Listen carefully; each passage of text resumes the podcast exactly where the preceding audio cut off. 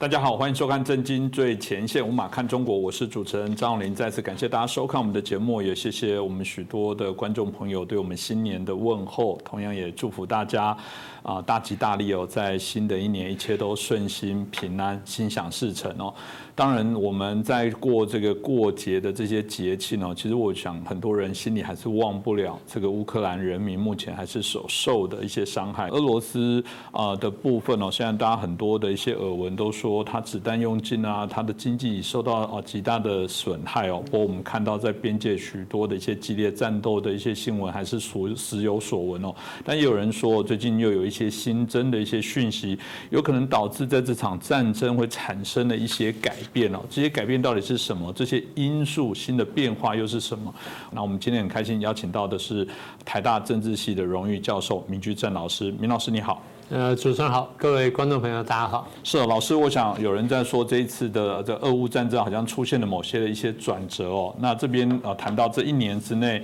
啊，事实上，大家一直很期待结束，然后每次又说哇，到冬天很危险了，会暂缓，然后春天又会如何？总有许多的猜测，又有新的变化。那再像各国，当然我们谈到的啊，在待会也会特别说明，各国大家都也有一些啊新的一些所谓的啊投入也好，或者有些新的政策声明也好，那显然有一些改变了。所以老师怎么看待这一个俄乌战争目前的状况？对，呃，你刚刚说的对哈，就是战争打到现在呢，将近一年的时间，呃，大家希望结束呢，好像都还没有看到真正的结束的到来。然后，而且，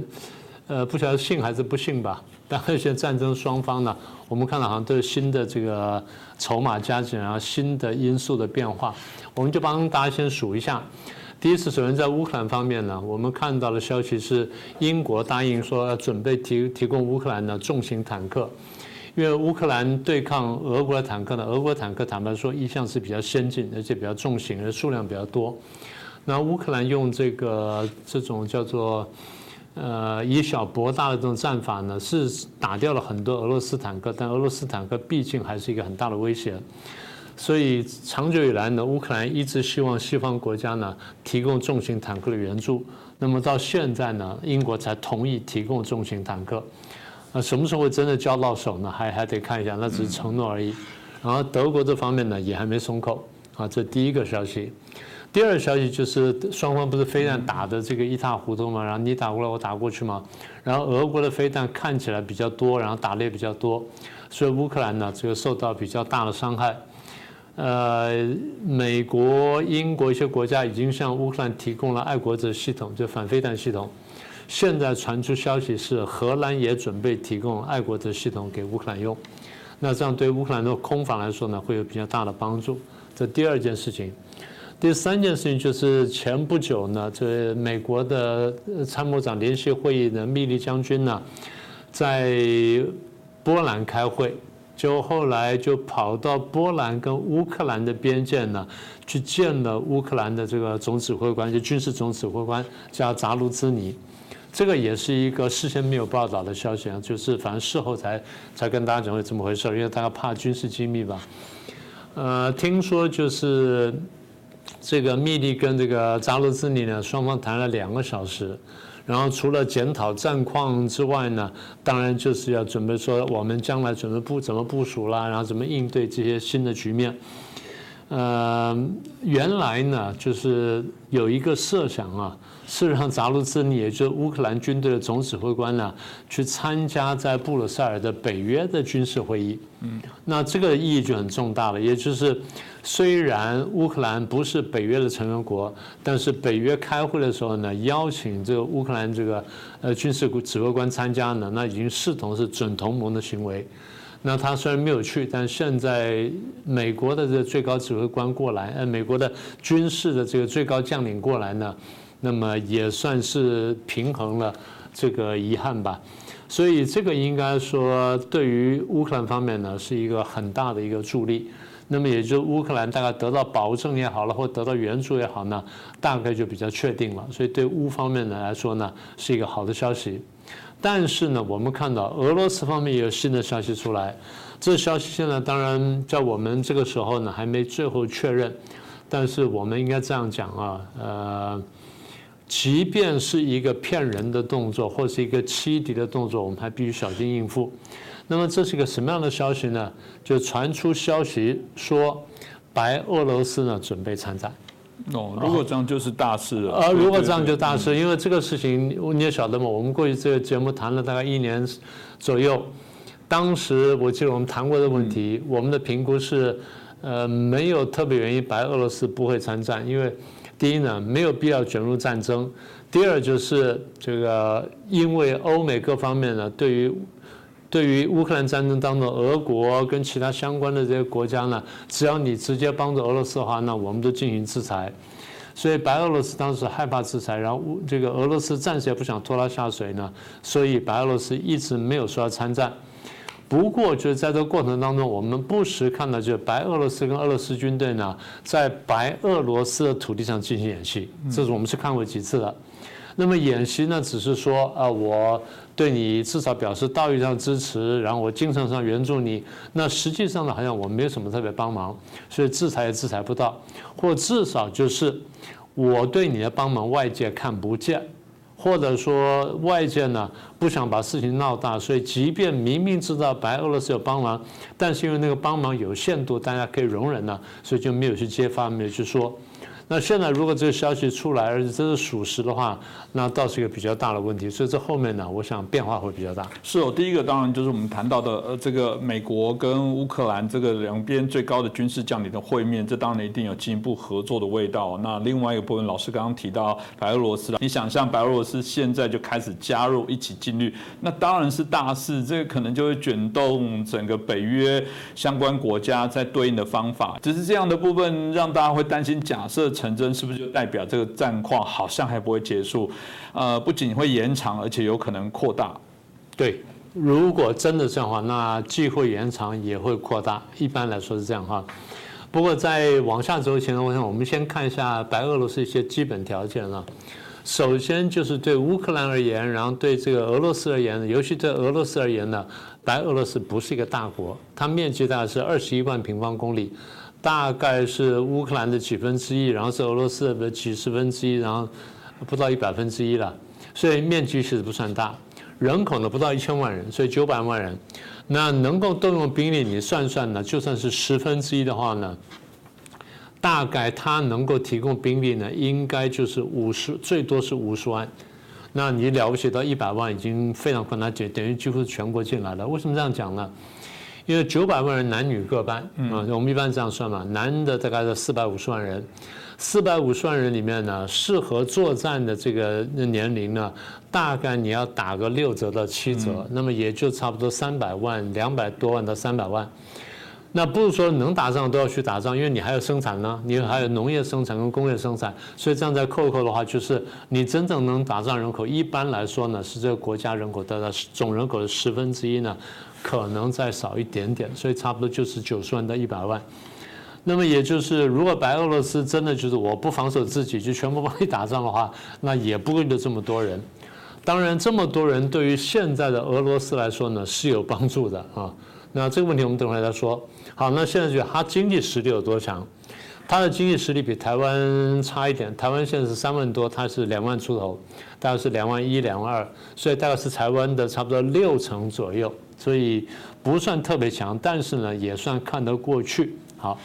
那么白俄罗斯如果参战的话呢，它对俄国方面最大贡献呢，第一就我刚刚讲的军队，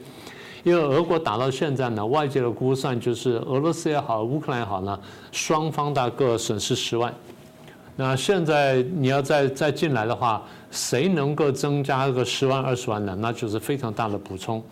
所以，对于俄罗斯来说，如果白俄罗斯能参战的话，第一个重大贡献呢，就补充军队的人数，而且有点不一样，就是俄罗斯能能用的守守的军队大体都用上了，剩下一部分是守卫国境，那他守卫东边啦，然后守卫守卫这个跟这个北约接壤的这些地区啦，他这些兵力是不能随便动的。然后像你看，增加很多新兵呢，就是就是少不更事十几二十岁的，就刚刚昨天才在家里打电动玩具，今天就拿枪上战场那种人呢，那那种人基本上是没有经验的，所以那种人少，损耗非常大。白俄罗斯如果参战的话，他能够补充的就是有经验的、经过训练的这个士兵。虽然没有真正经过战争的洗礼，但至少是经过训练的，所以这第一个大的帮助。第二大的帮助就是武器跟后勤啊，你不管是这个军需的后勤啊、服装啦，或者说什么粮食啊等等，那再来是武器的这个耗损呢，它能够帮忙。我觉得乌克兰能够帮的最大的忙呢，应该是它的地理位置。嗯，因为你如果看一下这个乌克兰跟白俄罗斯相关的这个关系的话。乌克兰在这里的话，从从各位角度看过，乌克兰在这里的话，俄罗斯在这边，白俄罗斯在这边，所以白俄罗斯基本上在乌克兰的这东北方，而这个呃，对不起，乌俄罗斯在这个乌克兰这个东北方，白俄罗斯在乌克兰的北方跟西北方，所以这样等于形成一个夹击之势，而且呢，它因为这个刚好那个土地伸展比较近呢。它离它的这个领土呢，离乌克兰首都基辅呢特别近，大概一百多公里，所以这威胁比较大。也就是它一旦参战的话呢，它真正对乌克兰会形成压力呢，是那个战场的态势，就左右夹击，然后腹背受敌的这种态势。所以我觉得这个恐怕是我们比较需要关注的。是哦，这个白俄罗斯呃会不会参战？参战之后，那又会造成整个啊乌克兰哪些的一些影响？老师刚刚也说过了，但是我们都很好奇说，除此之外，有可能还会产生什么样的一些威胁呢？我觉得是这样哈，因为如果说白俄罗斯参战的话，对乌克兰威胁加大呢，那乌克兰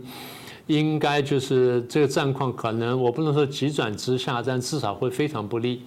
到那时候，请各位看一下地图，在这一次这个俄乌战争当中呢，帮助乌克兰最大的，大家看见是美国，其实还有个国家大家没有特别注意，波兰，嗯，波兰，波兰就在这个这些的旁边。刚才我们讲说，乌克兰的这个西北方呢是白俄罗斯，白俄罗斯的西南方呢就是乌克兰，呃，就是这波兰，波兰上面就波罗的海三国。所以第一件事情，我们看就是因为波兰在乌克兰战争爆发之后呢，非常积极的帮助，然后当然还传说有波兰军队进去帮忙打仗，但是外界一直没有证实。那我想双方都不愿意证实，双方不证实的理由就是，如果不讲出来，不不这个撕破脸皮的话呢，大家好说话，因为一旦撕破脸皮呢，就怕事情闹大。所以俄国方面呢，就就如果波兰真的有派兵参战的话，那俄国方面他就算知道，他暂时也不想讲。那波兰方面就更不会讲。但是波兰为什么这么积极支持乌克兰呢？那简单说，唇亡齿寒。乌克兰的地势呢，对于波兰来说呢，第一是一个保障。当然，乌克兰相对来说平原比较多，但是波兰相对平坦。嗯，啊，对不对？我们一直在讲，波兰是相对平坦的地区，所以从这个几次大战以来，甚至在这个拿破仑战争时代呢，波兰就被东西夹击的非常厉害，也就是它无地势，无地势呢无险可守，这就为什么我刚才讲，它存它这个乌克兰一被打的时候呢，波兰立刻觉得唇亡齿寒，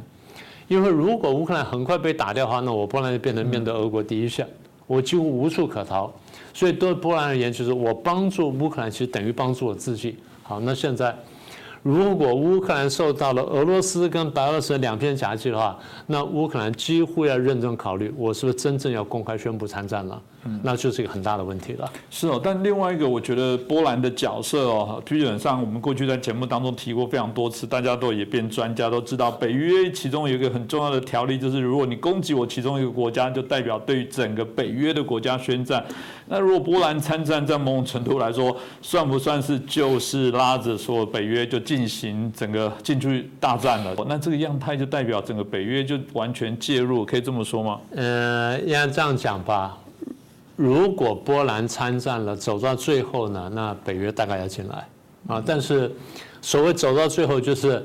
从波兰真正参战到就走到最后，北约参战呢，中间可能还有好几步。大家会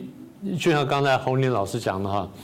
大家顺着思路讲说，那因为呃波兰是北约的这个呃加呃成员国，那这个波兰参战了，是不是等于北约参战？也是也不是，为什么呢？因为这个时候呢，其实还有一些切割的空间。嗯那么也就是，如果北约跟波兰呢都还觉得我现在想有限度的这个介入的话，他们可以做一些宣布。为什么呢？因为这样可以不要太过刺激俄国，到最后呢，他认真考虑动用核子武器。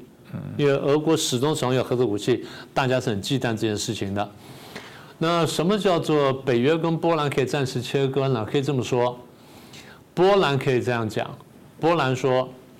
因为乌克兰被打了，然后乌克兰同时被两个国家打，他一个人孤军奋战，双拳难敌四手。那我这个第一是邻居，第二呢，对我来说唇亡齿寒，所以我呢可以跳进来帮忙。但波兰宣布，我跳进来帮忙了。我先说跟北约无关，啊，我这跟北约无关，我纯粹就是看不过去这个白俄罗斯跳进来去围殴这个呃乌克兰，所以我要跳进来帮忙。好，所以你北约不要进来，我就跳进来了。好，波兰跳进来之后，北约可以立刻讲这个事情呢，我们讲过了，然后波兰也讲得很清楚，这是他个人行为，他觉得他受到很大的威胁，他参战，然后我们尊重。嗯，不是说北约一定要进来，对不对？北约是得进来，那你对这波兰的攻击呢，视为对这个北约的攻击。那你说，那俄国怎么办呢？俄国跟白俄罗斯可以这样讲：我可以只攻击在乌克兰里面的波兰军队，我不攻击波兰本土，是不是这样就切割了？也就是，因为你如果字斟句酌的去看北约的那个第五条。它讲的是，如果有成员国遭受攻击，那么北约经过之后得视为对北约攻击，然后得出兵作战。如果对成员国的攻击，那现在是这个成员国的军队跳到别的地方去打仗，别的国家跟他这个国家军队在打仗，但并这个国这个。俄罗斯也好，白俄罗斯也好，并没有要打波兰，所以理论上很严格的说，并不是成员国波兰受到攻击。嗯，这样就有一个切割，这样就对双方来说呢，都有了一个下台阶，或至少有了一个叫缓冲区。那么俄国也可以下台，然后北约也可以下台，因为毕竟如果说真的北约在跳起来的话，那就很可怕了。好，但这样讲并不是说北约一定不介入，这样讲只是说。北约这么说了之后，波兰这么说了之后呢，画了缓冲区进来，然后安暂时安定了这个俄罗斯的心。俄罗斯觉得我最多就是跟乌克兰打，跟进入乌克兰的波兰军队打仗而已。那这个事情还比较单纯。俄罗斯也讲，如果真正威胁到我国家安全的话，我会认真考虑动用核武。这就为什么大家看到打仗打了一年左右，乌克兰几乎很少对俄国本土进行攻击，最多也就打边界地区。那你说人家援助个飞弹，他打莫斯科可以不可以？理论上说说可以，但你愿意不愿意这样做？因为你不愿意这样做，你始终害怕核子武器。所以北约的这种态度跟乌克兰这种态度呢，等于也就是给了俄罗斯一个讯号，就是我介入这场战争到到这里，我不再往前走，那你自己看吧。我们在这个地方打打打打，然后看会怎么样？那现在我们怕什么呢？现在各位再看一下地图，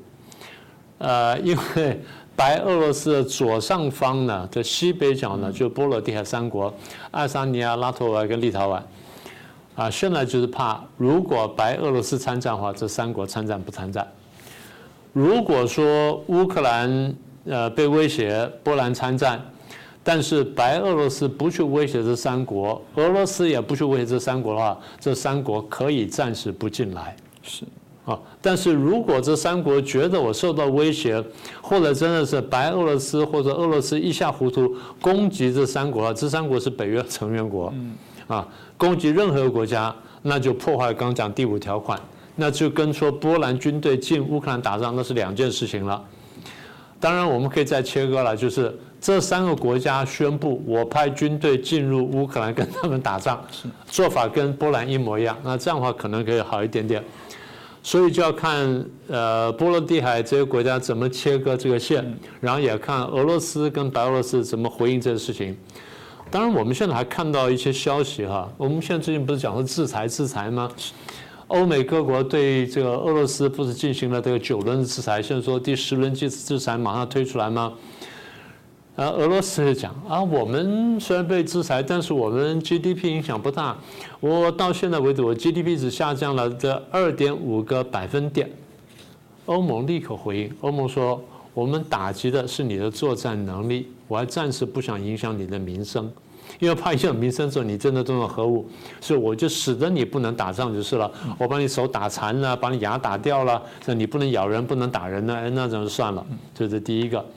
第二就是你战争能力下降了，你不在这场仗打不赢，你将来一段时间之内不能对别的国家造成威胁，不会发动战争的话，那我们也觉得安心了。这第二个。第三个我们要注意就是，俄罗斯现宣布呢，我要征兵了，征到一百五十万。呃，理论上他有能力做到这件事情，但是第一他会不会真做，我们不知道，因为。你刚刚讲说这个 GDP 下降百分之二点五，那是在现有的兵源基础上。你如果在征兵一百五十万，等于在增加差不多三倍的兵力的话，那你的 GDP 下降就不是这个数字，你的国民经济、你的生产力就受到很大影响，那就不同的事情了。好，这第三件事情，第四件事情，各位朋友有没有注意到，在这个呃，在你刚刚不是提到车臣嘛？在车臣旁边有个小的共和国，叫英古斯共和国。英古斯共和国最近宣布，我们要起来争取独立，我要面对俄罗斯争取独立。你刚刚说车臣出兵助战，理论上车臣是俄罗斯加盟共和国的一部分，所以他出兵作战跟波兰出兵作战的还是不太一样的。但英古斯现在说我要脱离俄罗斯，那就等于说波兰里面有一块或乌克兰里面有一块说我要脱离脱离波兰或脱离这乌克兰是一样的意思，所以这等于说给了俄罗斯呢一个另外的一个叫什么呢？应该说是芒刺在在背的问题，因为英古斯若动乱的话呢，那车臣就很可能动乱，更何况现在亚美尼亚、亚塞拜人呢正在冲突当中，那么我在讲的意思就是。俄罗斯在面对这些外部问题的时候，它内部其实有一些其他边界问题，它必须要要小心的。一个不小心的话呢，它是变生轴业。但是说了这么多呢，我还得把它再总结起来、兜起来再说一遍。也就是我们刚提的问题是，如果白俄罗斯参战的话，那波兰参战的几率就大幅增加。那问题是他看看怎么划线。而如果说俄罗斯跟这个白俄罗斯对这个乌克兰跟对这个波兰威胁变大话，那波罗的海三国也可能会参战。那问题是看他怎么划线。所以这就是表示，如果线画的不好，或者擦枪走火的话。欧洲大战的确有可能爆发，也最后呢，当拖到欧盟或北约进来参加战争的时候呢，那欧洲大战就爆发了。而欧洲大战爆发的话，那就以对国际局势冲击呢，那就另外一个故事，那就完全不同了。所以就回过头又是老问题哦，就是从之前老师就讲说是两个犄角，也就是说俄罗斯跟乌克兰，这个中国跟台湾的部分，呃，都是呃世界上认为这个微妙的，会联动的，会产生一些影响。既然如果在谈这个欧洲会有呃俄乌之间的战争会产生这么大影响，大家接着一定说，那台海呢？这听起来不是更也也同样有一定程度会被啊一样会点燃某些隐性哦？那台湾到底要怎么样来应对呢？对，如果说真的呃乌克兰战争走到那一步的话，那台海爆发战争几率的确是会增加，这里我们必须看见。那么也就是说，这个联动之势呢，一旦形成之后呢，你很难脱开。除非国际局势发生很根本的变化，或者说某个国家的国家性质出现变化，或者政变了、崩溃了、倒台等等，那么也就是你刚刚讲的犄角之势，就我们过去讲了一年多的，当俄国跟乌克兰局势出现这么大重大变化的时候呢，台海地区呢一定会受到牵动。为什么呢？因为中共一定会找机会，我是不是能有机会去打台湾了？也就是偷袭台湾机会增加了，这第一个。当然，我们也。也不必太紧张，说一定这个事情爆发，为什么呢？就即便欧战规模变大的话呢，美国跟欧洲跟日本现在看见，他们不希望两线作战。大家回想一下，去年也就二零二零二二年二月二十四号，当俄国进兵乌克兰第一枪开枪之后，美国的反应是什么？美国几乎是同步，一方面去警告就俄罗斯叫他退兵，二方面立刻警告中共，你不能对台湾动手。所以美国是兵分两路，这就也就是说犄角之势呢，大家都看见了。好，那现在就是，如果美国看见的话，大家注意到这一年多来，我们不在跟这个观众朋友讲，美国、欧洲、日本对于台海局势都特别关注吗？大家前后或者讲话或者做动作等等。那么如果欧战打到那一步的话，啊，或者说乌克兰战争打到那一步的话，那么美欧日呢一定要提防第二战线爆。爆发战争，所以他一定要喝阻这边战争。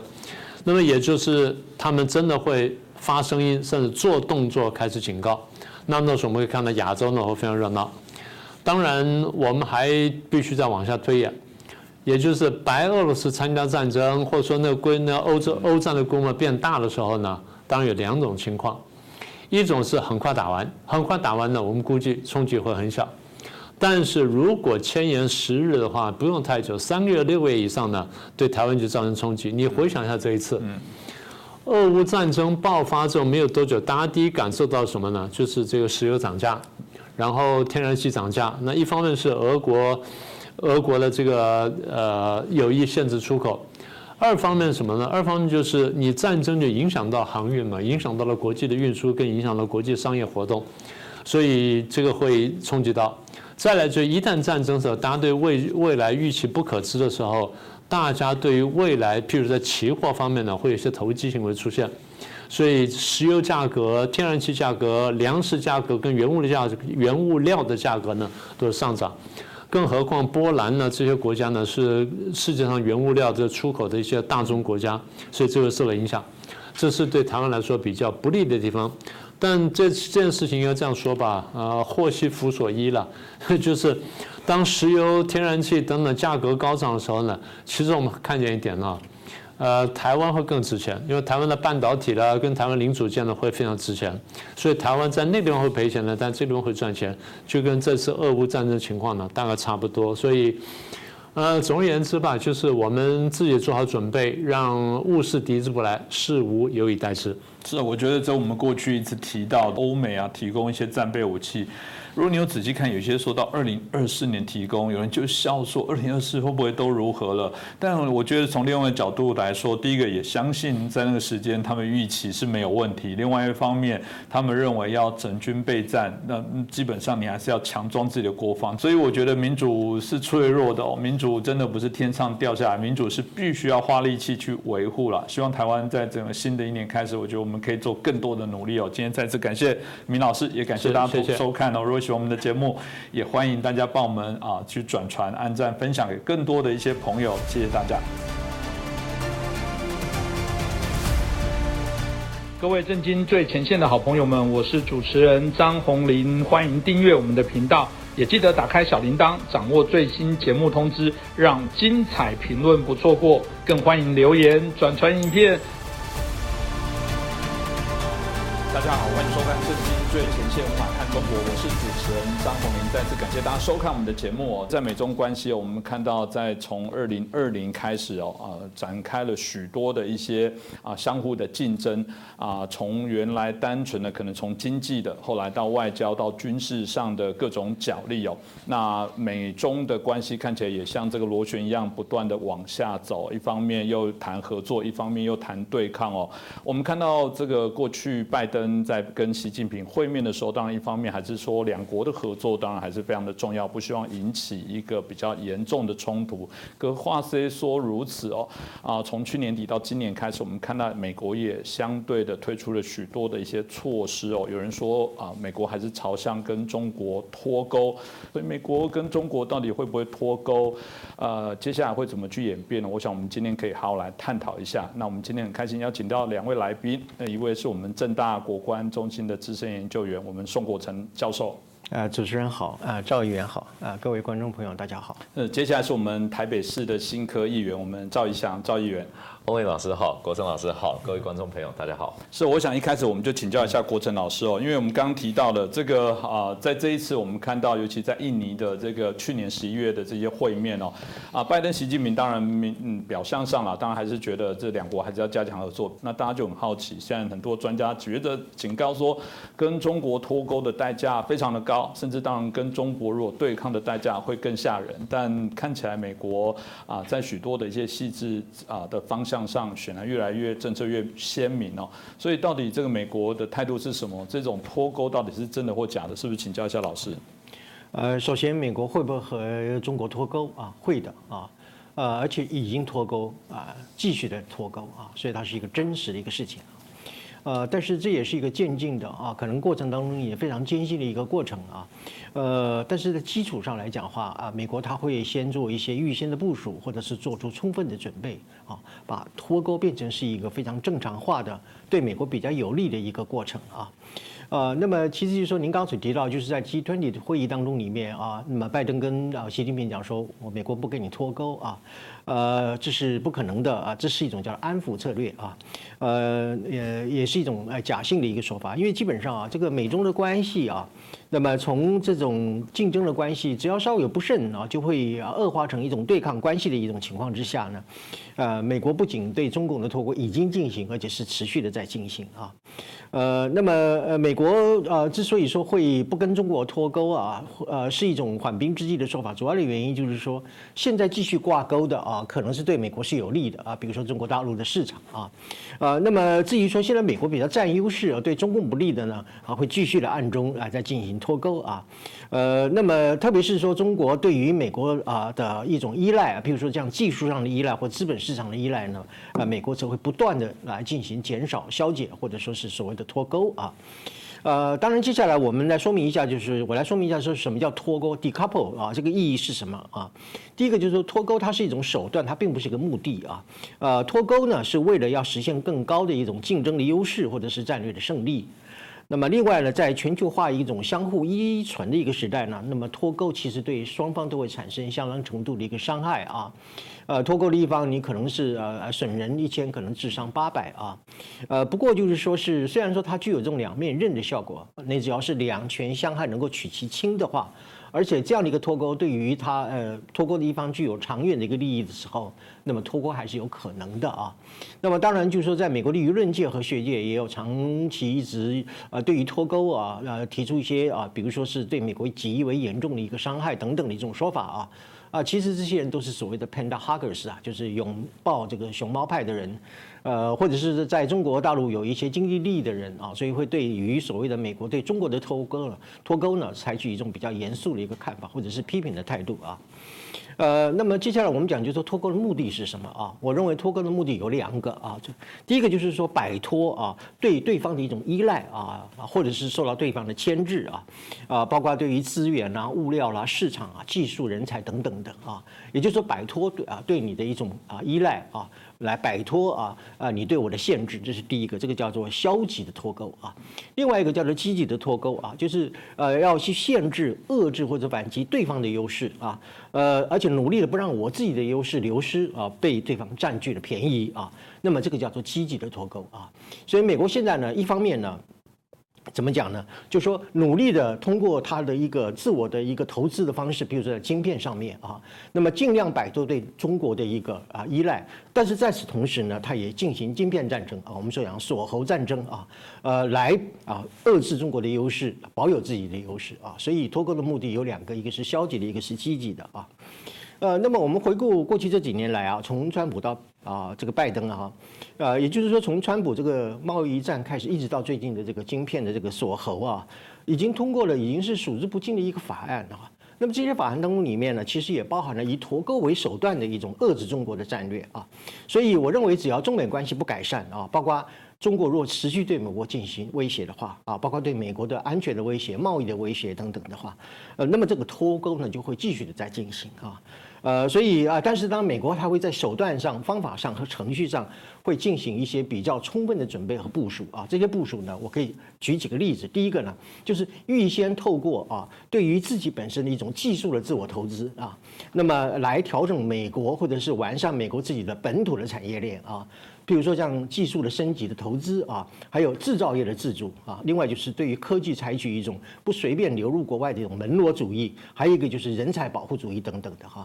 那么以避免呢，那么自己本身啊造成一些损失在脱钩的过程当中啊。那么第二个准备的事项呢，就是对脱钩进行一种损益的估算，或者是优先次序的一个排列啊。你譬如说，首先啊，从一个比较轻微的啊，所谓的禁止人才和学术的交流啊。那么另外就是对于企业上市进行一些督导和啊限制，还有就是说啊，实施惩罚性的所谓实体清单啊。那么最后来进行一种啊啊经济的制裁啊，或者是技术的禁运等等的。所以它是由一个怎么样，由简单到复杂，由啊比较啊容易啊到困难的这样的一个过程啊。那么第三个就是我们从这一次的一个晶片啊，美国的晶片制裁可以看到，就是美国也是连续联系和结合它的同盟国家，来对中国来对中国进行一种联合脱钩啊，使得这个脱钩的效果产生更大的一个战略的效应啊。那么第四个呢，就是对于呢中国所依赖于美国的优势的领域这个部分呢，采取一种呢。啊，我不立刻就是一刀切，但是我慢慢慢死的一个策略啊，呃，或者是一种晶片锁喉啊，我就是掐住你的脖子啊，让你慢慢的窒息的这种方式，呃，同时就是在估算，就是说以渐进的方式，或者是说对方也只能够采取一个最低限度的报复的一个方式呢，来对中国进行一种温水煮蛙的一种策略啊，所以这个是美国在啊脱钩过程当中里面他所做的一些部署和所做的呃一些一些一些做法，以避免就在脱钩当中里面产生所谓的。双面刃，啊，减少美国啊自己本身在脱钩的过程当中所造成的一个损失啊，所以我简单总结的来讲话。美国对中国的脱钩战略啊，不仅已经开始，而且持续的进行，未来可能还会升高和加强啊。所以美中的关系只要不获得改善，美国呃中国继续的对美国进行这种威胁和对抗的一种战略的话，那么脱钩就会一定的继续的在进行。是哦，这个我想哦，之前大家就是在谈到了这个美中之间所谓的战略模糊、战略清晰哦。从这个角度来看到美国的一些做法，明显的我们看到啊，美国越来越在战。略清晰哦。那议员过去因为驻美啊，在驻美办事处的部分也做了许多的一些努力，我想对于美中的关系非常的娴熟哦。大家就在好奇说，那现在慢慢的朝向这些战略清晰的这些方向的话，到底这个未来的部分，不管美中台三方的部分会有哪些的一些改变？您怎么看呢？其实我在美国的期间，正好是在一个非常有趣跟在政治上是一个非常特殊的一个时间点，也就是说是川普的最后两年的任期，跟拜登的前大概有六个月的任期，正好就是我我在华府的一个时间点。但我先从战略清晰跟战略模糊开始说起，我再来讲到就是说啊，这个川普的对中战略就是慢慢演变到拜登的呃这个对中战略这样子的一条路哈。就是首先我觉得战略模糊跟战略清晰，这对我来说这并不是一个非常。重要的议题，我我就坦白说，并不是一个非常重要议题。两个层面来思考这件事情，为什么不重要呢？第一个层面来说，简单说呢。长中国长期本身就已经预判到美方会协助台湾的可能了。我们可以大家可以可想而知，说如果中国没有做这样子的演练，没有做这样子的打算，没有做这样子的思考的话，这是会是一个非常非常不负责任的一个状况。所以我们觉得我们可以大概采信的，就是说中中国本身长期而言就知道美国是有协防台湾的可能。那中国你可以看到在军事上面做了完全的准备，其实也就是针对就是说提升它的 A to A D，提升它的这个防止这个。美国进入该区域的一个核主力等等，来避免美方的介入，所以这是我觉得比较没有那么重点的地方。但战略清晰也不是说它不重要，但战略清晰的主轴应该放在哪里？战略清晰的主轴应该在于说，今天美国是不是有能力号召除了美国之外的其他国家来共同的投入？也就是说，今天我们看到澳洲，澳洲也就是因为看到美方对于台湾的立场越来越明显、越来越清楚，所以导致他的这个前总理也出来讲说，啊，如果美国介入的话，我很难想象澳洲会有没有介入的可能。那包括日本的安倍首相的任内，其实也逐渐的开始在发表论述，就针对说，哎，今天如果台湾发生事情，其实日本相对而言也是发生事情。所以这个是一个号召力的一个展现。但第二个部分就是说，美国对于台湾的安全的投入，其实并一定要。超越，而且一定要涉及广于过去我们思考就协防台湾的这个可能，所以包括我很气的，就是说我常会看到我们的国防部官员之前立法院备询的时候，人家会在野党会问他说啊，台湾到底能撑多久？然后他们就会称说啊，我们会撑到美方来。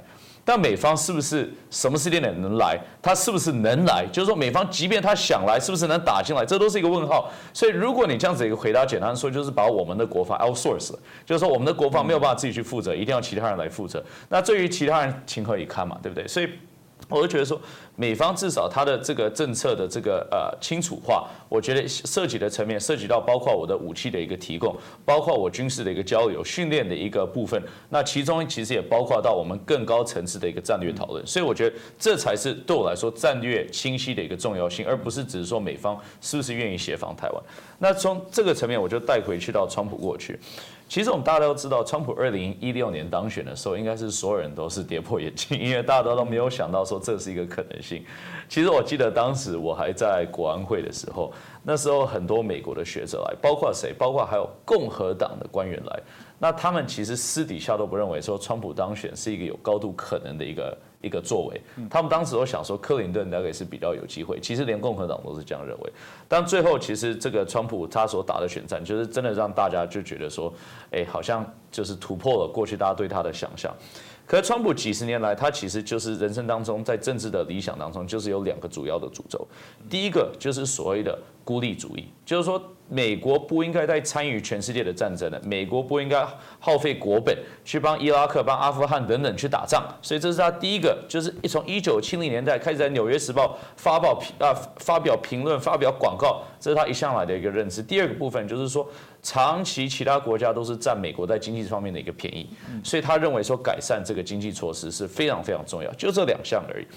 所以我就说第一项我就先不讨论，因为第一项我后后续再提到一点。但第二项有关经济的部分，也就是为什么我们看到今天的所谓的美中战争或者美中的贸易战争。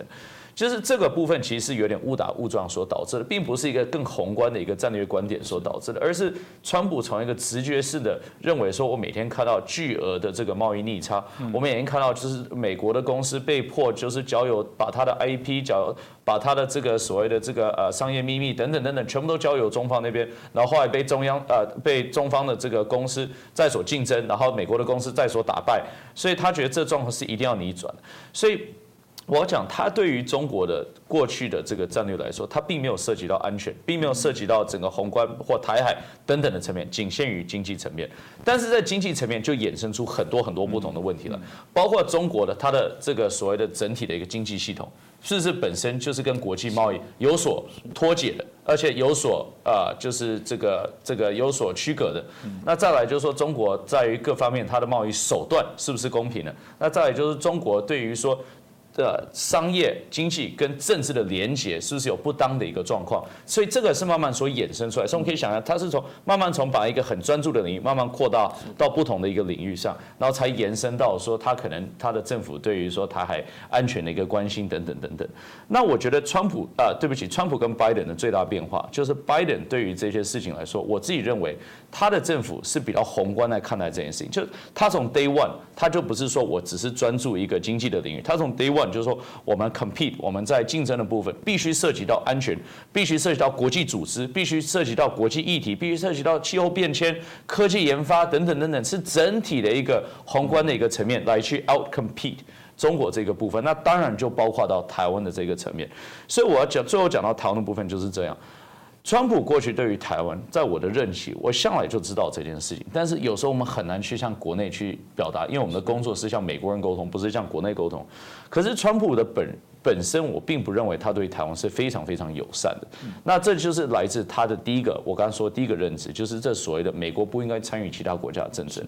他从他的个人，包括我有许多的联络对口。朋友等等，是曾经跟川普这个本人，他本人聊过这件事情，我们都了解说，他是认为说台湾是有他的风险性在的，他并不希望看到美国被拖进一个台海的战争。那这不是说他就是放弃台湾的，而是说他认为他的手段是要不太一样的，可能要跳脱军事的手段等等。可本身他对于台湾的直觉，我觉得并不是非常非常友善的，但是他所。下面的官员包括这个国务卿蓬佩奥，包括前任的这个国安顾问 Bolton 到后任的 O'Brien 等等，对于台湾是非常非常友善。然后副国安顾问伯明 Matt Pottinger，他们对台湾是非常了解。但川普本人，我认为是还好。但我认为从某个层面来说，他也是误打误撞变得说很支持台湾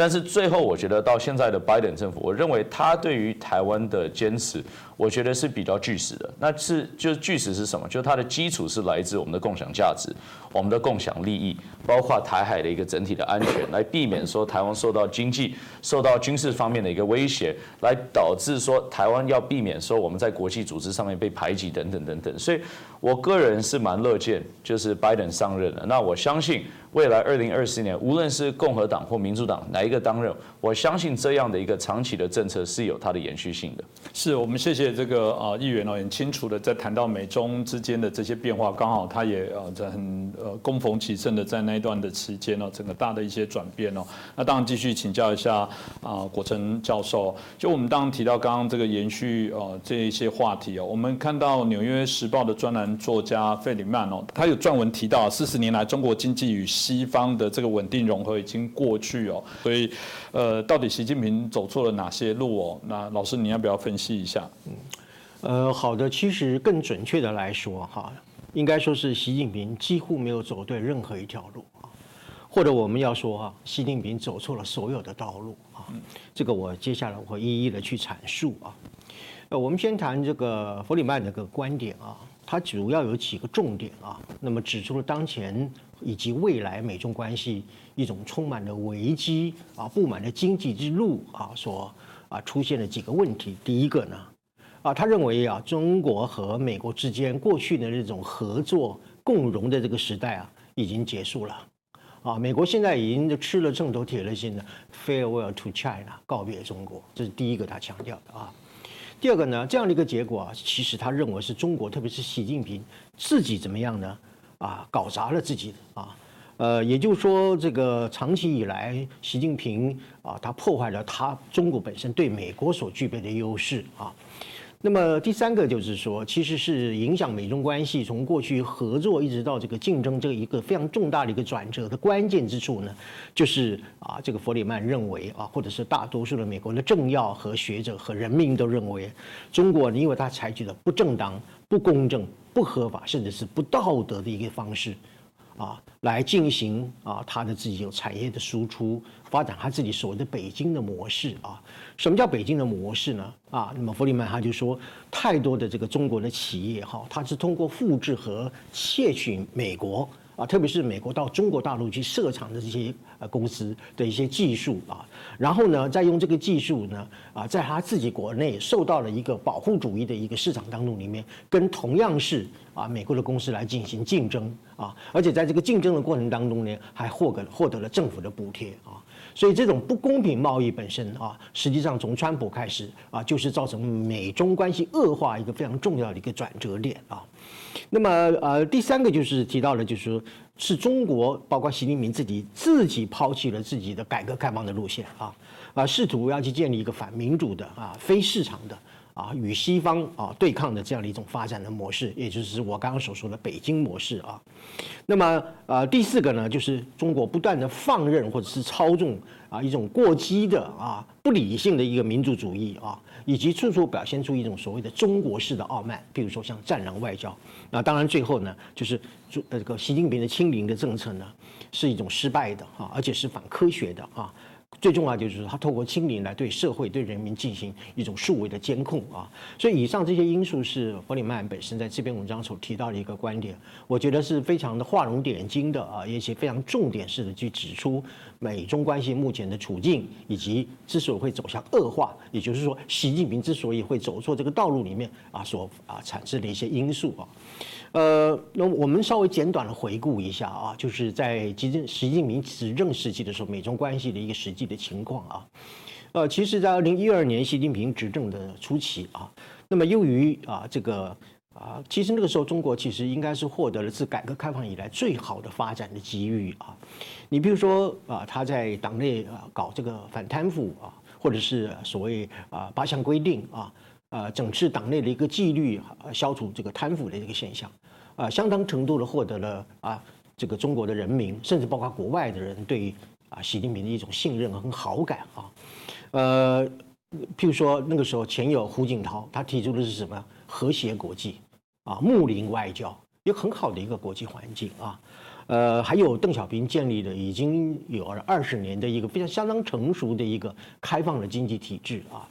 呃，那么如果我们就两岸关系上来说的时候，那来来说的话，那个时候有联湖会啊，而后呢，中间有一个 ECFA 的一个签订啊，甚至还有二零一五年的时候啊，马习在新加坡的一个会晤，所以那个时候可以说是两岸分治以后呢，一个是最良好的哈，最具啊最和善的一一个时期，也具有一个发展两岸关系的一个条件哈。可是到了二零一四年就发生了转变。二零一四年发生什么事情呢？俄罗斯呢并吞了克里米亚，中国宣布他对南海的主权啊啊，甚至进一步的对南海的岛礁进行军事化，这个是非常严重的违背了美国在全球秩序上里面的第一个原则，叫做自由而开放的航行的自由啊。那么另外呢，就是这个时候呢，呃，朝鲜啊啊也被北韩啊也掀起了朝鲜半岛的一个危机。这个时候呢，习近平呢，我觉得交错了朋友啊。呃，那么他就是一直想要呃成为世界第一嘛，哈，呃，在这样一种野心之下呢，我觉得从二零一四、二零一五年开始，啊，美中关系就直转直下，一直到了川普的时候发动了贸易战争的时候。那么美中之间的关系就从过去的合作，你要知道，美国过去和中国哈，当然那时候是国民政府是联合对抗法西斯主义战争的哈。呃，二零零一年的时候是美国帮助了中共加入 WTO，甚至是对中共这个实施贸易最惠国待遇，开放了美国的市场给中国啊。所以呃，可是到了这个时候，二零一四年以后呢，啊，那么美中关系就发生了一个急剧的变化。那么一直到了这个川普啊打贸易战的时候，美中还是进进入了一个对抗的一个局面哈，呃，所以未来我们可以更悲观的哈，像就是说，呃，习近平在这样一个错误的道路上面哈，啊，那么还是继续的在所谓的末路狂奔呢哈，呃，甚至会更危险的是啊，在美中之间进入了一种核冷战或者是核对抗的一个局面哈，啊，所以我要回应啊主持人所讲，就是说到底习近平走错了什么路啊？呃，我觉得在过去他执政这段时间到目前为止，他至少在十件事情上面呢，走上了一个错误的道路。我想啊，容我一一来加以说明。第一个，在一开始的时候，武汉发生新冠肺炎的时候，习近平呢就爱面子啊。啊，不敢把这些丑闻散布到国外去，甚至就讲了一个，就是让中国人啊过个年吧，过个好年吧，所以掩饰了这个病毒的一个啊真实的一个情况，造成了今天啊新冠病毒的全球大流行啊，这是犯的第一个错误啊。第二个错误呢，就是在对待维吾尔族人的问题上面呢，犯了种族歧视。强迫劳动，甚至是种族灭绝的一个错误，这是第二个。第三个呢，就在所谓“一带一路”上面啊，这问题上面犯了一个什么呀？制造债呃制造这个债务的陷阱，还有进行资源的掠夺，在这些落后的国家推行新殖民主义，这是第三个错误啊。第四个呢，是在南海问题上面犯了啊，犯了怎么样呢？就是违背了国际法庭对他的裁决哈。呃，侵犯的就是所谓我们普世认定的就是公海区域里面一个开放自由航行的规则哈，呃呃，第五个呢，也就是在香港的问题上犯了撕毁中英联合声明，背弃了港人治港原则的承诺的这样的一个错误啊。第七个错误呢，就是在台海问题上面。啊，背弃了两岸和平。我们刚我刚刚讲到，在这个初期的时候，有联湖会啊，有 AGFA，还有马习会等等，其实两岸的关系是非常非常的稳定的哈。但是呢，到了习近平的时候呢，他破坏了两岸和平，犯了什么错误呢？武力必要并吞台湾，甚至呢是会诱发区域战争啊。有时候我讲的比较直率一点，习近平似乎就说不在台湾问题上跟美国打一仗啊，好像他终身感到遗憾一样啊。这是一个啊第七个错误。第八个错误呢，就是在军事上。说要增加三百多克的核弹药，在二零三零年，呃，增加到一千多克以上的核弹等等，就是搞军备对抗，啊，那么图谋一种所谓的军国主义霸权啊。第九个呢，就是在网络资讯上面哈，进行这个所谓怎么样认知作战，还有就是散布大量的骇客来对民主国家进行网络的攻击。最后一个就是在清零政策上面犯下了什么东西呢？滥检核酸啊，极端风控，暴力隔离。啊，这个三大错误本身呢，是习近平是一个一个非常严重的一个错误啊，所以我总结来说啊，习近平已经呢，啊，难以挽回啊中国今天的命运了啊，呃，但是我看起来呢，他依然是执迷不悟啊，甚至是将错就错啊，呃，所以即使的我刚刚讲的就是，即使走上了末路，依然是在奋力的狂奔啊。同时，我要补充两个说明，在未来，习近平可能会继续走向两个严重的错误的道路上。第一个就是搞生化战争，呃，最近有个消息传出来，就是美国众院的这个情报委员会啊，呃，做出了一个报告，就是当初呢，啊啊美呃中共的这个军事医学院在进行一个怎么样去研究这个 SARS 病毒本身的它一个基因变异的问题啊，呃，中共的军队啊，解放军内部他发觉 SARS 的病毒是可以杀人的，而且可以杀很多的人哈。后来组织这个计划的啊一一位将军啊，呃，那么叫周玉生将军，他就神秘的死亡了。然后这个计划有可能就移到了武汉的 P4 研究所，啊，由石正丽来主持。我请问，石正丽跑到那个四川那个那个山洞里面去，啊，捡取那个那个蝙蝠的那个病毒，所为何事？要做什么用啊？呃，那么然后再进行所谓的一种啊生化战争啊，或者是发展一种叫做基因武器 （gene weapon） 啊，呃，目的何在啊？那么，所以后来不管你是人为的泄露，或者是刻意的泄露，这都不免让人家怀疑说，中国极可能是通过这个 SARS 病毒和 COVID-19 这个病毒呢，来对西方世界进行一种所谓的生化战争，或者是基因战争啊。那么第一次武汉这个没有成功，现在呢，您看它又开放边界，啊，明明是这个应该要收缩边界才对，它反而开放边界，目的又何在啊？第二个，他可能会继续走上一个最严重的错误的台呃的道路，就是台海战争。你看最近呢，又是中俄海上联合演习，呃，那么美国公布了这个国防授权法之后呢，他立刻又进行了呃所谓史上最多的一个七十一架战机的。啊，跨啊进入我们的这个航空识别区，对台湾进行威胁哈。所以回到我刚刚所说的一句话，就是说执迷不悟的习近平似乎不在台湾问题上和美国打上一仗啊，似乎觉得心有不甘的样子。所以极可能未来啊有两条非常重要的一个错误的路线，一个就是生化战争，一个是台海战争。是，谢谢国珍老师。那我们看到这个台海的危机，从美国过去不管是美国海军司令或者前印太啊司令哦，大家多次也都提到，甚至。这个时间点，大家在预测，从二零二七，甚至有人说可能啊，有可能往前再更提早，不管二零二五、二零二三，说法都有。那诚如刚刚国成老师所说的，这个嗯，最怕的就是习近平一一错再错，必然台湾未来怎么去面对这些问题，这些可能的风险，然后包含台美之间应该做怎么样的应对，是不是继续请教一下议员？我觉得简单说，我们要看到美方长期以来一直提到二零二七年这个时间点，并不是说二零二七年中国就会攻打台湾，但是是提到说二零二七年是一个时间点，从习近平或中国是有一个选择攻打台湾。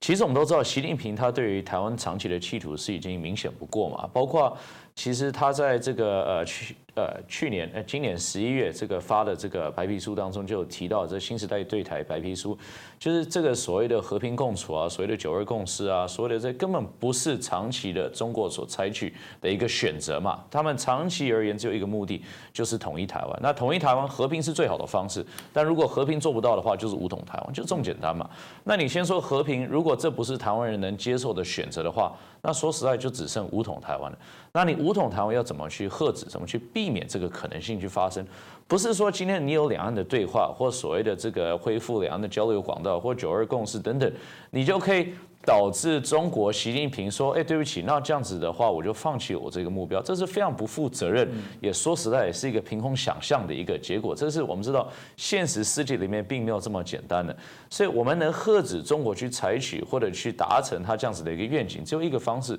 就是强化自我国防的战力，提升对于中国的代价跟风险，让中国认为说：“哎，台湾这一块土地我可能吃不下来，或我吃下来这个代价太高了。”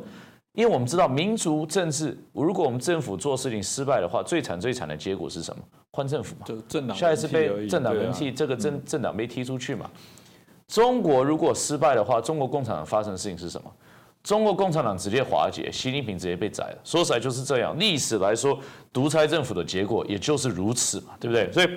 今天他们没有失败的一个一个一个。接受度或者一个失败的一个一个容纳的一个机会，所以简单说，如果我们可以让习近平认为说台湾是我吃不下去的话，那才是真正的和平的来源。所以我就是讲说，在二零二七年这个关键点，就是说，按照现行的作为，按照现行的两岸趋势，按照中国现行对军事武力的一个一个培育的一个强化的过程当中，二零二七年可能。就是中国会有选择，习近平有选择的一个时间点，但这不是刻在石头上的一个时间点。也就是说，很多因素可以导致这个年份去改变。假设好，假设我们今天台湾，我们这个呃兵役制度现在恢现在恢复了，蔡总统已经宣布了嘛，对不对？那二零二七年是一个开始嘛，对不对？因为这个是呃也要过几年，我们要看到这个我们的役男陆陆续续大学毕业等等才会投入，所以二零二七年是一个时间点，我们会大幅的增加我们的兵力。那这会不会导致时间点往后推？我认为会。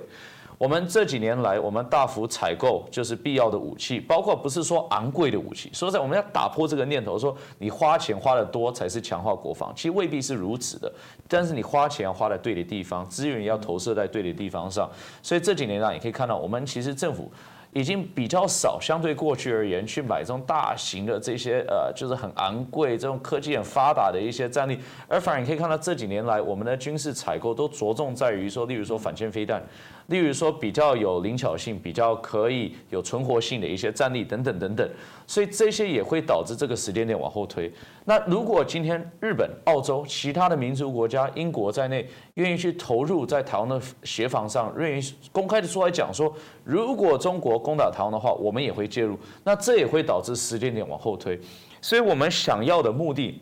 大家说，我们想要的目的是和平，但我们的途径是什么？途径就是要导致中国认为台湾我是吃不消的，台湾我是达不成我心目当中的一个目的的任务的。所以我最后要讲的一句话就是说，大家都会误会说，美方对于台湾的安全到底是关切点来自哪？是美中战争吗？美中贸易战争吗？或者是美中这个所谓的大国之间的一个局势？